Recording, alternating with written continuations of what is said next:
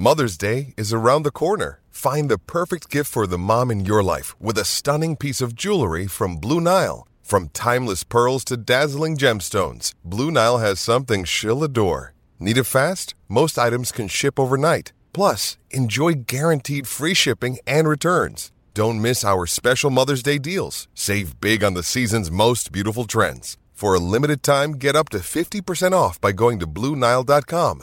That's BlueNile.com. Another day is here, and you're ready for it. What to wear? Check. Breakfast, lunch, and dinner? Check. Planning for what's next and how to save for it? That's where Bank of America can help.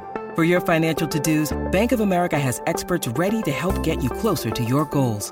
Get started at one of our local financial centers or 24-7 in our mobile banking app. Find a location near you at bankofamerica.com slash talk to us. What would you like the power to do? Mobile banking requires downloading the app and is only available for select devices. Message and data rates may apply. Bank of America and a member FDIC.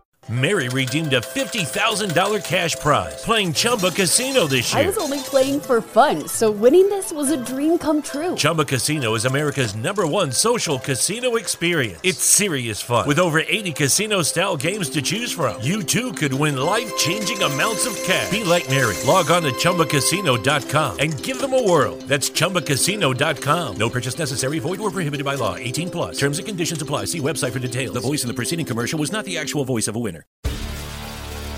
Hi, I'm Maria. And I'm Mike. And we're Team, ready. Black Hills Energy knows your home is where your heart is, so they want you to be ready. It's all about keeping you safe, prepared, and making your home as energy efficient as possible. Everything from how to weatherize your home to how to stay safe during extreme weather. Be ready for anything. Go to blackhillsenergy.com slash team ready. What up, everybody? This is Rob Brandt. And this is Rick Brandt, and we are the Brothers Brandt. Welcome back. Welcome back. Welcome back to episode 39, part three, U.S. Open ball person. This is the trilogy. We're putting a bow on it tonight. This is the last episode. Um, we had an awesome time talking about episode 38, where Rick walked us through part two of uh, being a ball boy at the U.S. Open, meeting Serena Williams after taking a huge dump, and walking us through Novak Djokovic's ejection from the U.S. Open. But we're motoring along, part three of the chil- trilogy, and let's get this show on the road. What do you say, Rick? All right, let's do it, Rob. The U.S. Open is winding down. We are just one or two matches away from having a men's and a women's champion here in 2020, a unique, one of a kind US Open in a bubble. It was an honor to be a part of. Really, truly, probably one of the best experiences I've had on the sports landscape, being intimately involved with the matches, uh, getting to witness these players in action. My appreciation for the game of tennis is through the roof. And let's let's do this, Rob. All right. So I think it's important as we wrap this up that you kind of walk us through the life of a U.S. Open ball person and as it dwindles down to the finals, semifinals, quarterfinals, and you know what's that like? Sure. So it's pretty cool experience. First, there's about a hundred of us, a hundred ball persons, and we're flying around, working match after match after match when this tournament kicked off two weeks ago, I mean, we were just all of us as busy as could be. But as the tournament goes on, it's single elimination. So after each match, you're going to have a loser, somebody who's not going to advance. And by default, the tournament becomes less and less uh, big. So you have um, less players playing, less matches, therefore, less ball persons needed.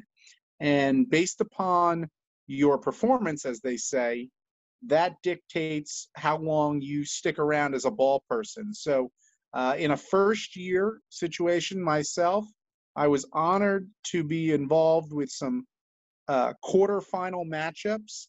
Uh, I got a chance to work a semifinal matchup in the ladies' doubles side of things. So, that was a great experience. I feel honored to be a part of it. And and Rob, you know, like I said, it's based upon performance I think there's some seniority involved.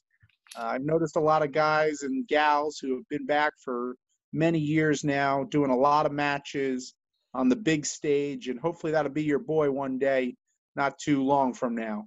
But you got in some great semifinals um, and some good matches, doubles, right?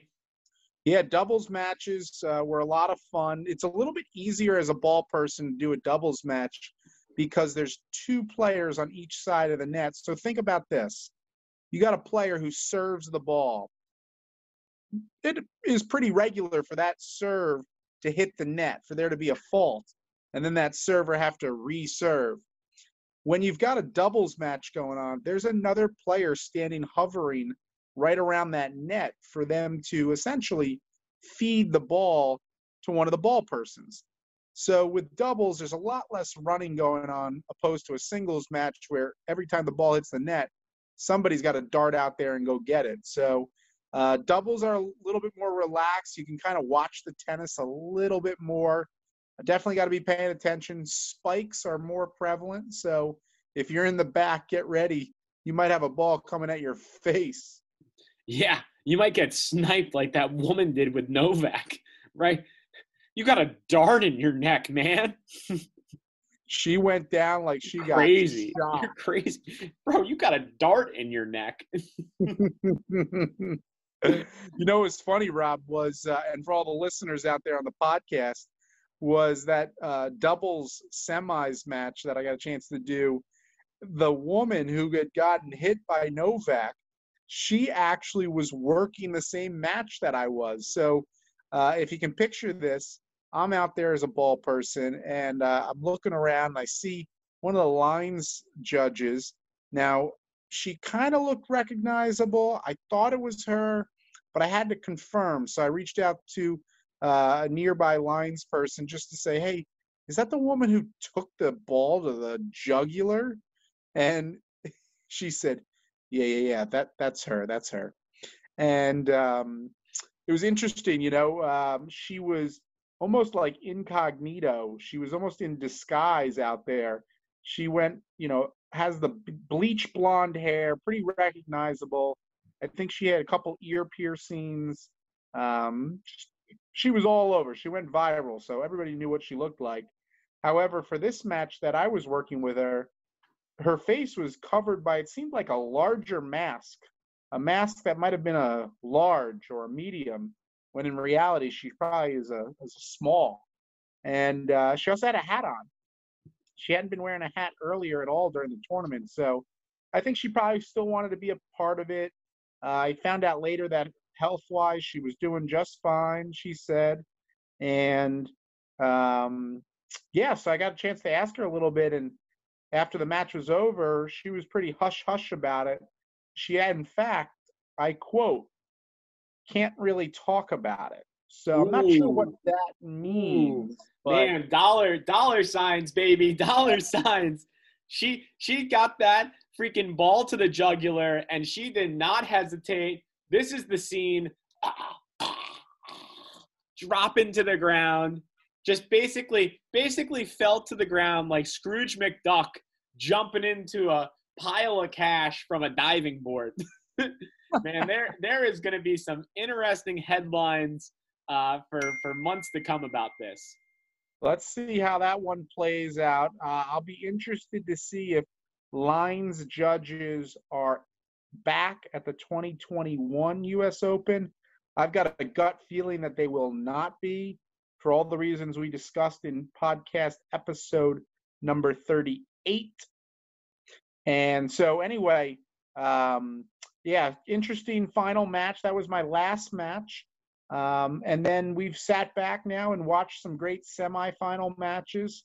And uh, who you got, Rob? Here, who, who do you think's going to pull it out, men and women? Well, we got some bold predictions, but I have to say it was so neat. We'll get to that in a second. It was so neat watching the uh, U.S. Open semis with you uh, last night, watching Azarenka just battle back against Serena and your appreciation for tennis has just grown astronomically from being a crucial part of a, of a ball person like you were you're a sports fan by nature football uh, baseball you know obviously when the NBA finals are on and hockey are on and all that. But you know, you weren't really that big of a tennis fan, but your appreciation has skyrocketed. I almost had to rip that freaking remote control out of your hands to go back to the Texans Chiefs game. yeah. What up, everybody? Sorry to interrupt the regular programming right here, but Rick and I have to pay the bills, so we're going to run an ad. This ad is brought to you by Anchor. If you haven't heard about Anchor, it's the easiest way to make a podcast. Let me explain. It's free. There's creation tools that allow you to record and edit your podcast right from your phone or computer. Anchor will distribute your podcast for you so it can be heard on Spotify, Apple Podcast, and many more. You can make money from your podcast with no minimum listenership. It's everything you need to make a podcast in one place. So download the free Anchor app or go to anchor.fm to get started. Enjoy the show, guys. I was a casual tennis fan. I'd throw it on probably if it was a championship match of a of a, one of the Grand Slam finals. Uh, but yeah, you're right. I um, definitely grew as a sports fanatic these past few weeks being in New York. I get to see it up close and personal, all the effort that goes into it. And trust me, Rob, you and I would get torched out there on the courts. We we wouldn't we would struggle to get the ball in on a serve, and neither of us would be able to return a serve from any of these players. Oh my gosh, yeah. The uh, degree of difficulty for tennis is beyond my grasp. I can't even handle it. Um, and yeah. physically, physically too, like these players, Rob, the way they're cutting, they're running from side to side, up to the net, back to the baseline, uh, just crazy um, tension. I feel like they're putting on their joints, their ankles, their knees, their hips. Um, we saw a lot of them bandaged up actually, and that might have been a part because of the coronavirus pandemic and the lack of competitive matches that these all got a chance to play over the last few months. But nonetheless, it, is a toll on the body, and these these are athletes. There's no doubt about it on the tennis court. Yes, sir. Yes, sir. And you know, bold predictions. I'm gonna automatic lock. I don't even know. Oh, actually, uh, I do know Na- Naomi. Naomi. She's she's playing Naomi. But I am going as a Azarenka in the finals. I'm going for it. She's riding this momentum, beating Serena Williams for the first time ever in a major. She was 0 10, battling back. I don't know what the hell that first set was. She couldn't get the ball over the net at all. It was disgusting. It was gross, but she battled back. She she during that during that injury timeout just sat there with her eyes closed like some meditation wizard on on Mount Kilimanjaro and just just brought in the uh, the energy and the chakras and got it going and, and, and just finished the match. And I'm I'm calling it right now. Upset City. Love Naomi. Love everything she stands for. But um, you know, Azarenka, I'm feeling it. I'm feeling the vibes. I like the pick, Rob. I like the pick, and this is a, a, a no lose situation in my mind for everybody, minus the tennis players. I mean, you've got two of the nicest, uh, best tennis players in the world competing. Uh, their storylines are terrific. Uh, I I just want to see a great match, Rob. I, I'm I'm my heart is torn. Love Naomi, love love Victoria Azarenka. Uh, it's it's going to be a great match. I hope it's a tight one down the stretch. I hope we get three sets out of it, and uh, may the best lady victorious on Saturday night. Rick, I'm not letting you walk away that easy. The listeners are not going to let you give a political answer. Everybody wins. Stop the BS. Pick a person. All right, here we go. I'm going to break it down then. You want it, you got it. I love Victoria Azarenka out there. I think she's got some great talent. She moves around fantastically. Uh, very smart player. Uh, she's been around the block. She's won majors before. She's got the talent. Naomi has a little bit more strength in my mind. Her serves were against Jen Brady in the semifinals virtually untouchable. So if Naomi can put them in, which I believe she will, I think we're going to see a Naomi Osaka victory, which will be kind of neat. And here's why, Rob. These two ladies were actually supposed to face each other two weeks ago in New York in the same bubble Mm-hmm. during the Western and Southern Cincinnati Open championship match. However, Naomi Osaka woke up championship morning. Her hamstring was bothering her. She didn't want to push it. She, I think, was more focused on the US Open, which was coming up. She knew what it meant for her career if she could win another Grand Slam title. So she actually bowed out, withdrew from the championship an hour and a half before the match was scheduled to take place. And Victoria Azarenka lifted the championship trophy. It was her first win in several years. Uh, everybody was happy for her. And you know what? She got a trophy a couple weeks ago. And I think Naomi's walking off with a U.S. Open championship Saturday night. Okay, okay. Now moving to the men, who you got? A lot of great players out there. We know number one, Novak Djokovic is back in Serbia watching on TV.